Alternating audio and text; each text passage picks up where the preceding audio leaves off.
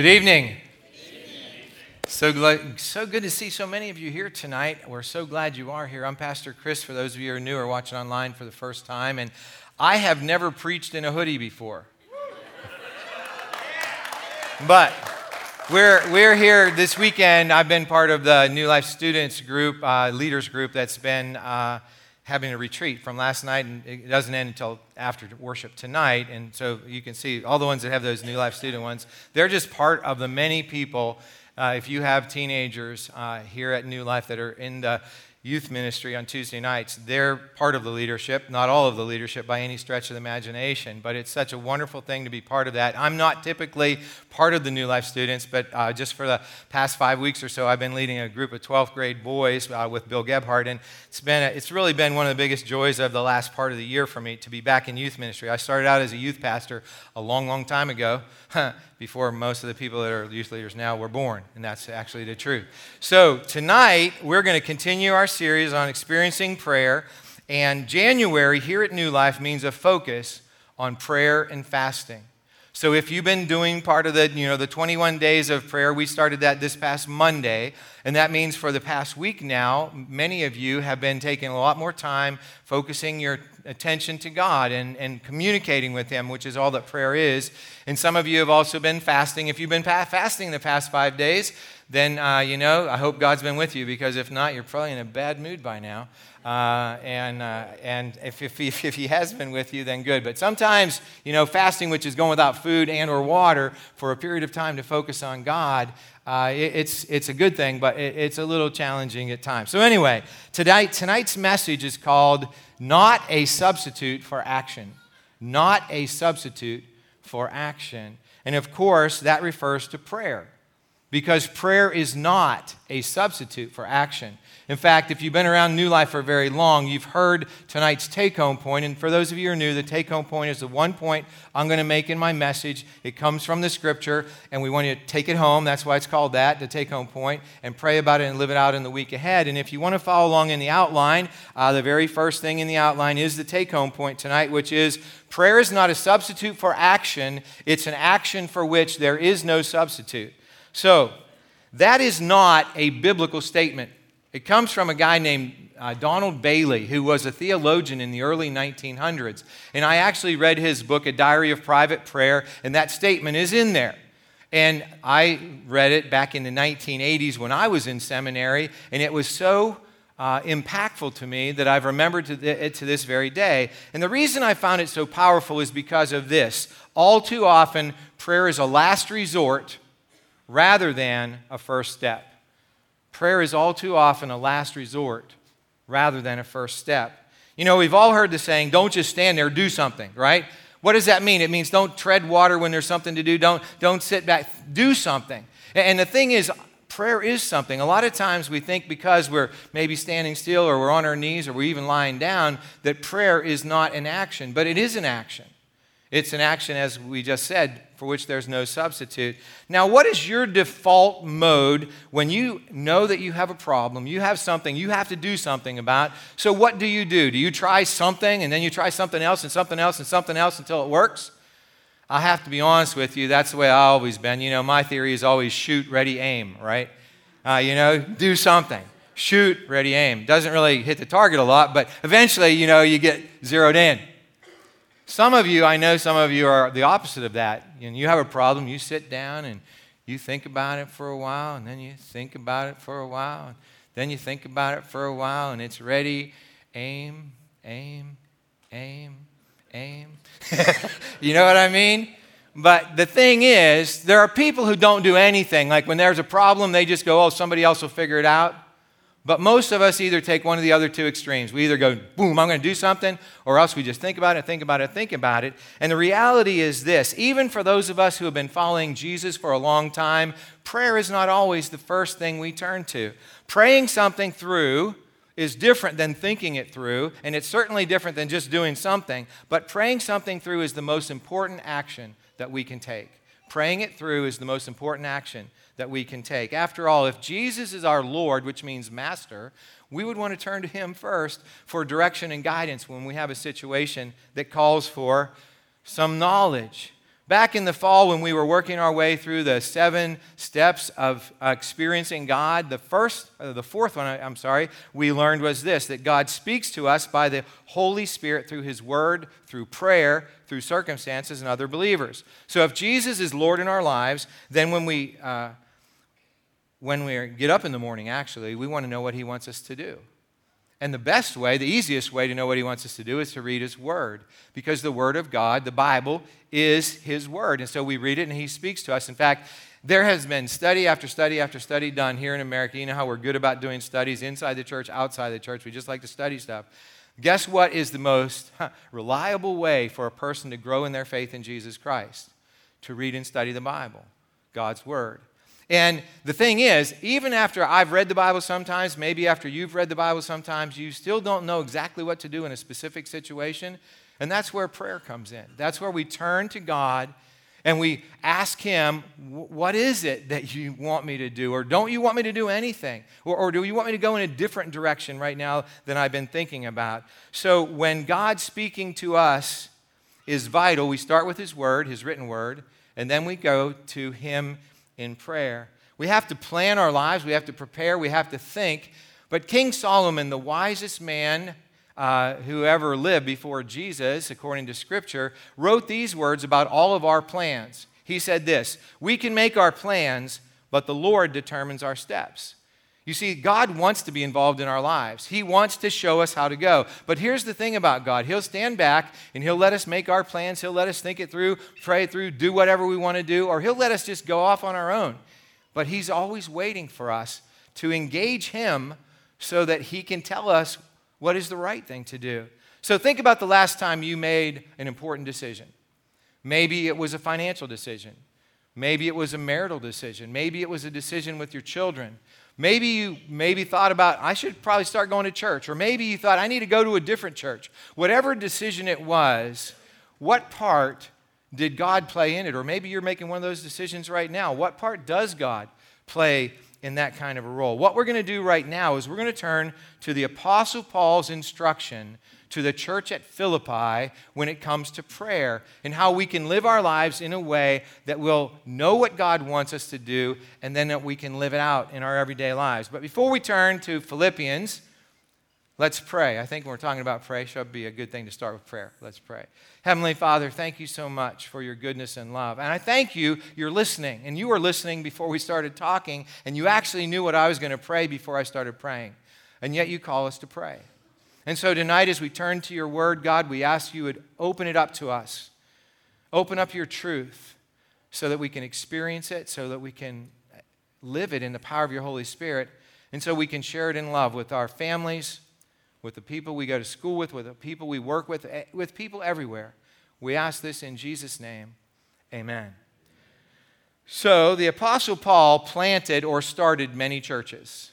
And we have a few letters that he wrote to some of those churches that were talking about how they could, you know, do a better job or do a good job of what they were doing. And we know from the letters that there were a couple of churches that just didn't get it. And uh, the church in Corinth was one of those churches. Paul wrote two letters that we have. Biblical scholars think there were actually three letters, but they had a hard time. On the other hand, there were those churches that just seemed to, you know, naturally get it or supernaturally get it, I should say, because the Spirit of God was in them. And for Paul, it seems like his favorite church was the church in Philippi. We see that as we read these things. In fact, when Paul opened up his letter to the church in Philippi, he said, I thank God every time I think of you. And I get that because I thank God every time I think of you. I really do. Back over the Christmas holidays, I was talking to a, a, man. He's a deeply devoted follower of Jesus. Doesn't go to New Life, but he knows me. He's known me for, ever since I moved to this area thir- about 30 years ago. And he said to me, "It must be really hard doing what you do. It has to wear you down. Have you ever have you taken a sabbatical in the last five years?" And I looked at him and went, "Last five years? I never took a sabbatical." You know? And, and I said, you know, I maybe could have used a sabbatical 10 years ago. Things were a little challenging here at New Life then. But for the last 10 years, leading this church has been the greatest blessing of, of my life, really. Next to knowing Jesus and having my family, it is the greatest blessing of my life. And so when Paul said, I thank God every time I think of you, my, my heart and my mind says, Yeah, I get that. And so Paul had the opportunity to lead a church only maybe three years as the outside. Usually it was only like 18 months to three years. So he had to leave quickly, and often he wrote letters after he had been in a church to instruct them. And he did that here uh, in the church in Philippi. Now, the thing I, I want to underline is he loved this church. You know how it is when you love somebody, you give instructions a little different than whenever you're you know, challenging them, correcting them. And so this is a love letter, really, from Paul to his, his church that he started in Philippi, and he's talking to them about prayer. So let's look at what it says. If you have your Bible, turn to Philippians chapter 4, and we're going to begin in verse 4. Paul writes this Always be full of joy in the Lord. I say it again, rejoice. Let everyone see that you are considerate in all you do. Remember, the Lord is coming soon. Don't worry about anything. Instead, pray about everything. Tell God what you need and thank Him for all He has done. Then you will experience God's peace, which exceeds anything we can understand. His peace will guard your hearts and minds as you live in Christ Jesus. So, in this short passage, Paul offers us four different actions for more faithful living. The first one is to rejoice, the second one is be considerate, the third one is don't worry, and the fourth one is pray about everything. Now, we're talking about prayer tonight, but I want to look briefly at those first three things that Paul said we need to do if we want to live more faithfully in Jesus Christ. So, the first thing that Paul mentioned is rejoice. The New Testament, the New Living Translation of the New Testament says, Always be full of joy in the Lord. I say it again, rejoice. Now, I learned that a little differently. Back in Sunday school in Gipsy, Pennsylvania, when I was six or seven, I learned this as a memory verse, but I learned it this way Rejoice in the Lord always. I say it again, rejoice. And actually, we had a little song, and if I was Pastor Alex or Pastor Brad, I'd sing it to you, but I'm not, so I'm not. Okay, so the New Living Translation tells us what rejoice means it means to be full of joy. And joy, if you want to look in your notes, is a deep, abiding sense that all is well, even if nothing on the surface seems well. So, Paul commanded the Philippian believers to rejoice all the time. No matter what, rejoice always. And, and how do you do that? How, what, does, what does Paul mean, rejoice all the time? What's he talking about? Well, Paul had a little bit of an understanding of what it meant to have a hard life. Paul had been beaten he had been stoned nearly to death by people in one city. In fact, they piled stones on top of him and they went back to town and they thought he was dead. They uncovered him and he gets back up and goes back in town and starts preaching again. He was hungry, he was, he was wet, he was tired, he was shipwrecked. So when Paul says rejoice always, he knows what he means about always.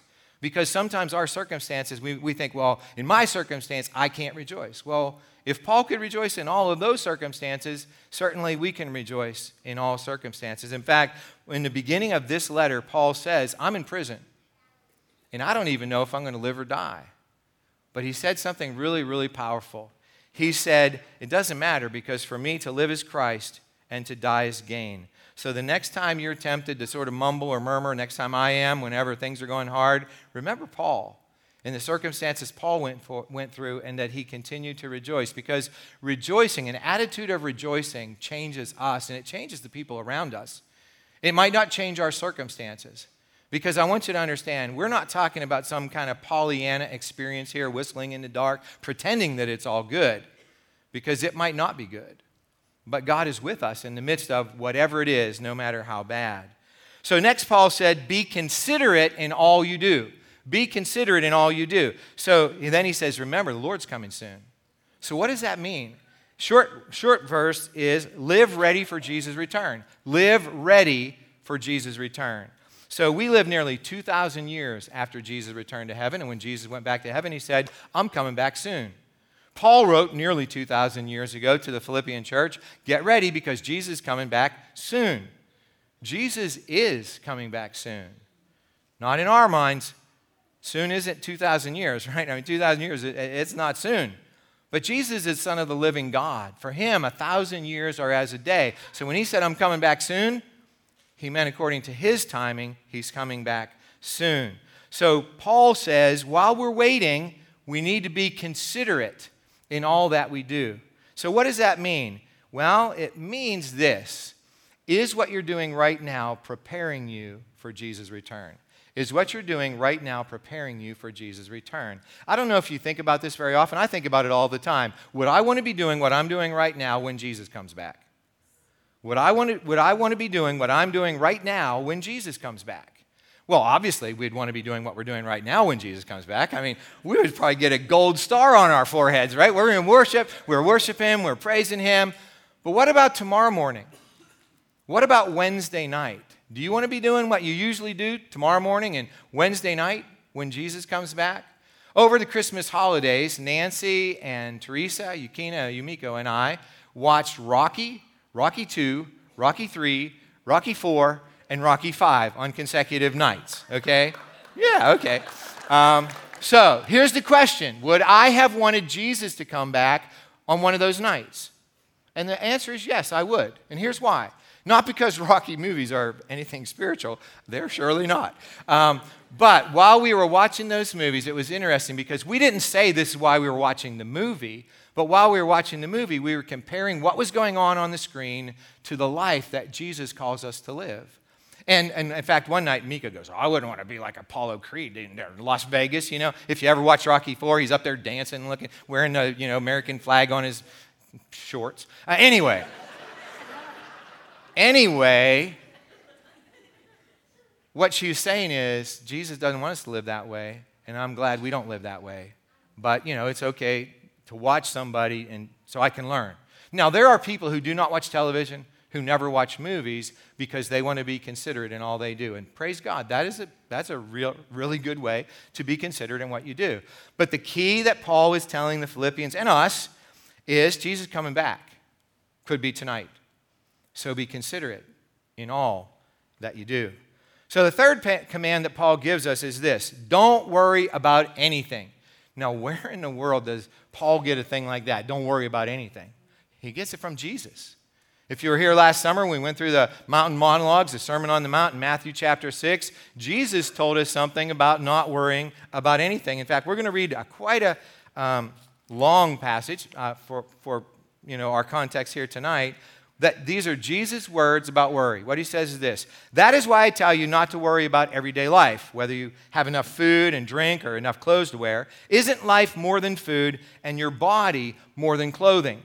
Look at the birds. They don't plant or harvest or store food in barns, for your heavenly Father feeds them. And aren't you far more valuable to him than they are? Can all your worries add a single moment to your life? And why worry about your clothing? Look at the lilies of the field and how they grow. They don't work or make their clothing, yet Solomon in all his glory was not dressed as beautifully as they are. And if God cares so wonderfully for wildflowers that are here today and thrown into the fire tomorrow, he will certainly care for you. Why do you have so little faith? So don't worry about these things, saying, What will we eat? What will we drink? What will we wear? These things dominate the thoughts of unbelievers, but your heavenly Father already knows all your needs. That's such a comforting thought. And then he says, Seek the kingdom of God above all else and live righteously, and he will give you everything you need. That's a really long way of saying, Don't worry about anything. Paul summed it up. Don't worry about anything. If we seek God's kingdom and his righteousness first, we don't need to worry because he has promised he will give us everything that we need. So when we come to God in prayer, and we need to come to him with it. We, we need to come to him, first of all, with an attitude of rejoicing. We need to come to him with an attitude of, I am living ready for you to return. And finally, uh, an attitude of saying, I'm not going to worry because I know you are in charge of my life. Whenever uh, I say, don't worry, I know what some of you are thinking. You don't know what I'm going through in my life. No, I don't know what you're going through in your life. But you know, the thing is, Jesus does. And it wasn't Paul or I who are saying, don't worry, it was Jesus. In the next couple months, Nancy and I are going to be traveling. That's my wife, for those of you who don't know. Nancy and I are going to be traveling to Texas for a conference. Then we're going to go to Mexico for a little bit of vacation. Then I'm going to come back, and then I'm going to travel to India for a mission trip. I figured it out. It's going to be about 23,000 miles of travel. Now, can you imagine everything that could go wrong in all of that travel? And there are people who won't get on an airplane because it might crash. There are people who won't go to a foreign country because of something bad that could happen there. Now, here's the thing Jesus said, Don't worry about any of that. Because if you're putting me first, I have your back. That's what he basically says. If you're putting me first, I have your back. Does that mean that Nancy and I are guaranteed to be safe in Texas, which I realize is not a foreign country, um, Mexico, and then later on in India? Of course it doesn't. it means that whatever happens, Jesus is with us. And if I really believe what Paul wrote in first uh, in Philippians chapter 1 verse 21, for me to live as Christ and die as gain, then all I really have to ask myself is this question is what I'm about to do going to bring glory to Jesus? Is going to help advance his kingdom? Is it going to be what he wants me to do? And that's the only question you have to ask yourself. So finally, Paul writes this, and we finally get to prayer. He says, Pray about everything. Tell God what you need and thank Him for all He has done. Then you will experience God's peace, which exceeds anything we can understand. His peace will guard your hearts and minds as you live in Christ Jesus. So when we come to God rejoicing, we come to God ready for Him to return, we come to God not worrying about anything, then what happens is we can then say, God is going to be with us and He is going to hear our prayers. What's what I said earlier is prayer is not a substitute for action, it's an action for which there's no substitute. When we are living the way that Paul just told us, then we don't have to worry because God is going to hear our prayers. He's going to respond to our prayers. But I do want to address something. Prayer can be a substitute for action. It really can be. Because I've had people come up to me and they, you know, they have said to me, Will you pray for me? Now, it, it, and I'll be, have to be honest because I'm preaching, right? Okay, so they'll say, Will you pray for me? And, and I'll say, Well, actually, they'll say, I have a problem. And, and I'll say, Okay, what's the problem? And they'll tell me the problem. And I'll say, I'll pray for you. Okay? Now, I stopped doing that a long time ago. You know why? Because I didn't. I, I was just trying to sound spiritual because I'm the pastor, right? So now, if you come up to me in the line going out of church tonight and you say, you know, my uncle is having surgery, would you pray for him on Tuesday? I'll say, let's pray right now. And that's exactly what I'll do. And I might try, I mean, I'll try to remember to pray on Tuesday, but I, I might not remember to pray on Tuesday. So let us not ever say, sure, I'll pray for you, and use that as an excuse for doing nothing right? Because sometimes that's what we do. Because we don't pray then and we don't pray later, and then it becomes nothing. But what Paul is saying here is we need to have a focus in our lives in such a way that prayer really means something. When Jesus said, Don't worry about anything, he was being very serious. And he means that we can turn to God any moment, any time of any day. And, and the reality for all of us is this as we go about our prayers, God wants to hear everything that we have going on in our life. Now, you say, does that mean I should ask him what I'm going to have for breakfast tomorrow morning? If you're fasting, the answer to that question is yes. Okay, otherwise, maybe not so much. But here's the thing it says this tell God what you need and thank Him for all He has done. Tell God what you need and ask Him, or thank Him for all He has done. God wants us to tell Him what we need. In fact, in Philippians, it says, um, that God is eager to supply all of our needs according to his riches and glory. So, does that mean he wants us to be millionaires? I don't know. Is that what we need? Do I need to be a millionaire? Well, I don't know. But here's what I do know if I'm going to be generous, I need money. If I'm going to uh, feed my family, I need money. So I, I do pray. I say, God, I need you to supply resources. I need you to supply money in my life so I can take care of my family, so I can be generous. And so I don't know. If you pray for God to supply your needs, you're going to probably pray for money. I would think so. I mean, in this culture, sort of, you know, it, it, I, just watched It's a Wonderful Life over the Christmas thing, you know, and George Bailey needed $8,000, right? They didn't have any money up in heaven. Remember Clarence? And he says, You got $8,000? And he goes, We don't use money up there. And he goes, Comes in pretty handy down here, bub. Right?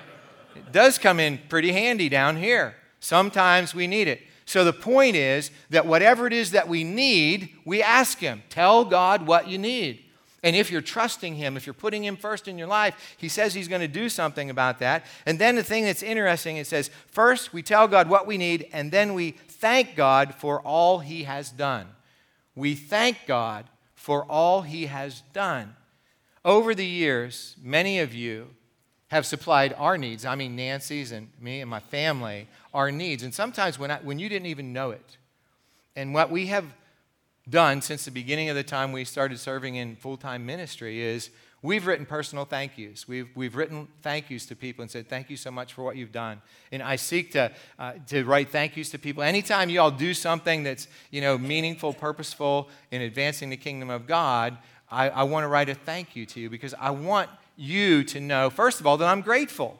And here's the interesting thing about being grateful. I've found that saying thank you makes us more grateful ourselves and more generous. Over the years, I've become more and more thankful for all the things that I'm thankful for and grateful, and I've also become a more generous person. So if we tell God what we need and He provides it, then the next action, Paul says, is to say thank you. Because when we don't say thank you, what does that say to God?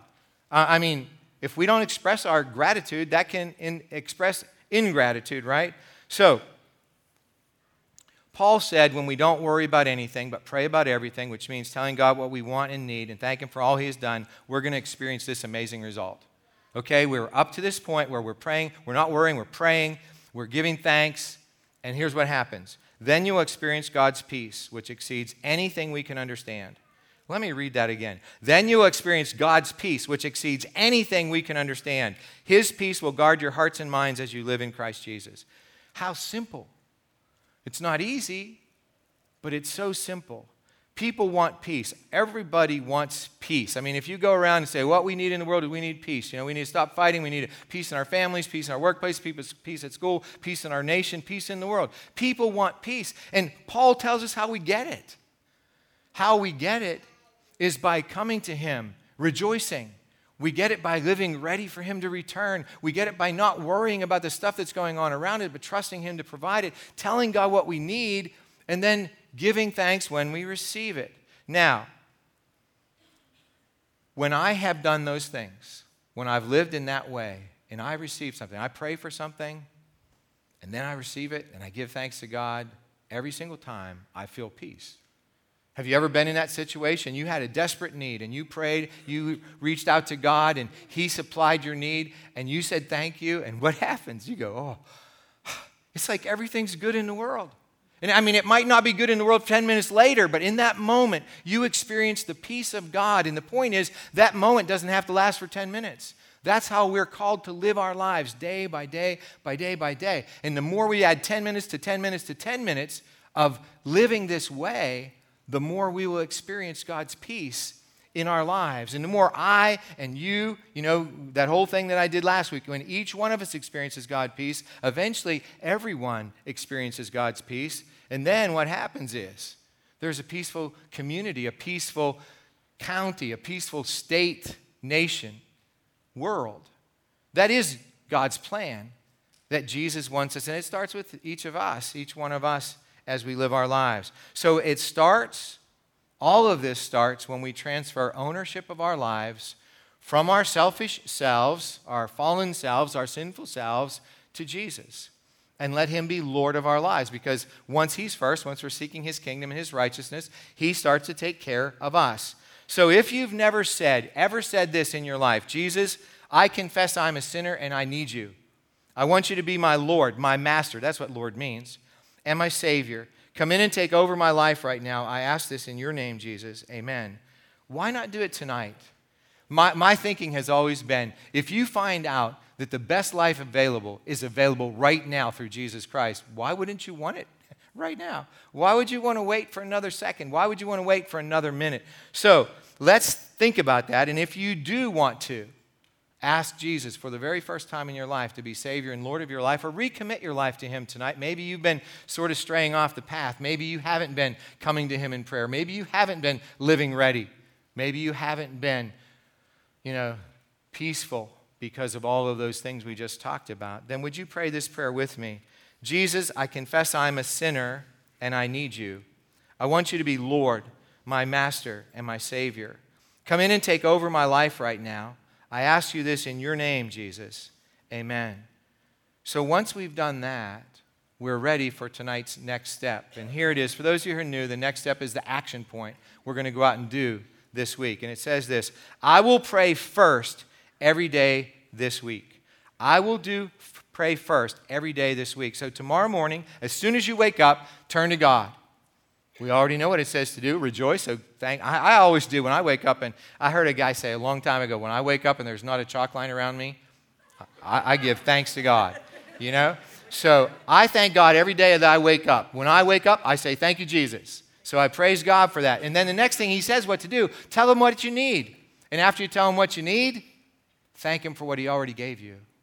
And as we do that, I can tell you what, your life's going to be a more rejoicing life, a life that has more uh, of a readiness for His return, a life that's going to be, uh, you know, worry free. And as we do that, then we will understand the premise of tonight's message that prayer is not a substitute for action, it's an action for which there's no substitute. Amen? Amen? Let's pray. Heavenly Father, thank you so much that once again we can come to you and once again you're there. There's never a time that we could wake up or come to a day down the road 10 years from now and, and start to pray and, and, and not know that you're there because you always are. And tonight, God, I do pray for those who just said for the very first time, Jesus, I confess I'm a sinner and I need you. And I pray for all of us, God, that as we realize and we know we're still sinners and we're redeemed sinners, but we need you. We need your spirit. God, fill us with your spirit that we can live boldly and powerfully in your name tonight in every moment of our lives. We ask this in Jesus' name. Amen.